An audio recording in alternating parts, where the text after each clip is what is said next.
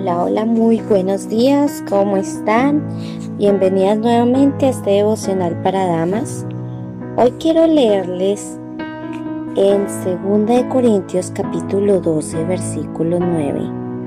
La palabra del Señor dice, y me ha dicho, bástate mi gracia, porque mi poder se perfecciona en la debilidad, por tanto de buena gana me gloriaré más bien en mis debilidades, para que repose sobre mí el poder de Cristo. Amén. El título de la meditación del día de hoy es Saco de plumas. Cuentan que había una vez un hombre que calumnió grandemente a un amigo suyo, todo por la envidia que le tuvo al ver el éxito que éste había alcanzado. Tiempo después, después eh, se arrepintió de la ruina que trajo con sus calumnias a ese amigo y visitó un hombre sabio a quien le dijo, quiero arreglar todo el mal que le hice a mi amigo, ¿cómo puedo hacerlo? A lo que el hombre sabio le respondió, toma una bolsa llena de plumas de aves y suéltalas por donde vayas caminando. El hombre al cabo de un día las había soltado todas, había cogido un saco de plumas y las soltó todas mientras caminaba. Y luego volvió donde el sabio y le dijo, ya he terminado. Y el sabio le contestó, esa es la parte más, más fácil. Ahora debes volver a llenar tu bolsa con las mismas plumas que soltaste. Entonces sal a la calle y búscalas. El hombre se sintió muy triste porque sabía que eso era casi imposible. Y el sabio le dijo, así como no pudiste juntar de nuevo las plumas que volaron con el viento, asimismo el mal que hiciste voló de boca en boca y el daño ya está hecho.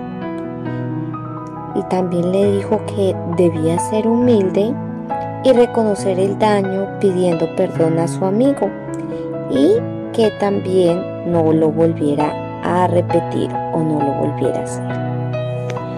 Bueno, en esta historia, cuando dañamos a alguien por nuestro pecado, no podemos resarcir lo que se ha hecho y debemos afrontar las consecuencias. Todos, pero absolutamente todos tenemos áreas en las cuales somos muy débiles. Y yo hoy quiero decirte que trabaja en esas áreas. Fortalécelas, pero con la palabra de Dios.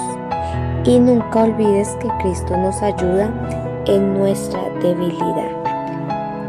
También quiero que tengas en cuenta que separados de, de Dios o separados en Jesús no podemos hacer nada.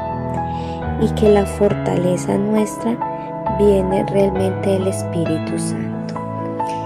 Entonces hoy, hoy quiero para terminar comentarles que,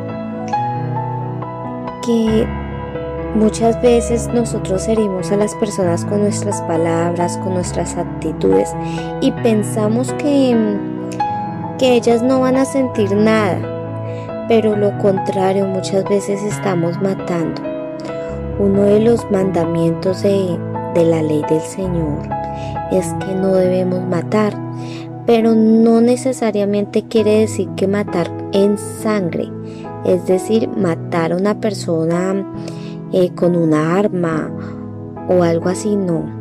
Realmente no debemos matar a, nuestras, a las personas con nuestras palabras o con nuestras actitudes. Entonces hoy quiero que sea un día en que te reconcilies con aquella persona que quizás le hayas dirigido una palabra o quizás esa persona te haya ofendido. Reconcíliate con esa persona porque estamos en los últimos días y no sabemos si hoy estamos vivos y mañana no lo estamos. Entonces, eh, no olvides, no olvides reenviar este mensaje a aquellas personas que tú conoces y con el favor de Dios y si Dios me lo permite, nos vemos el día de mañana. Chao, chao, bendiciones.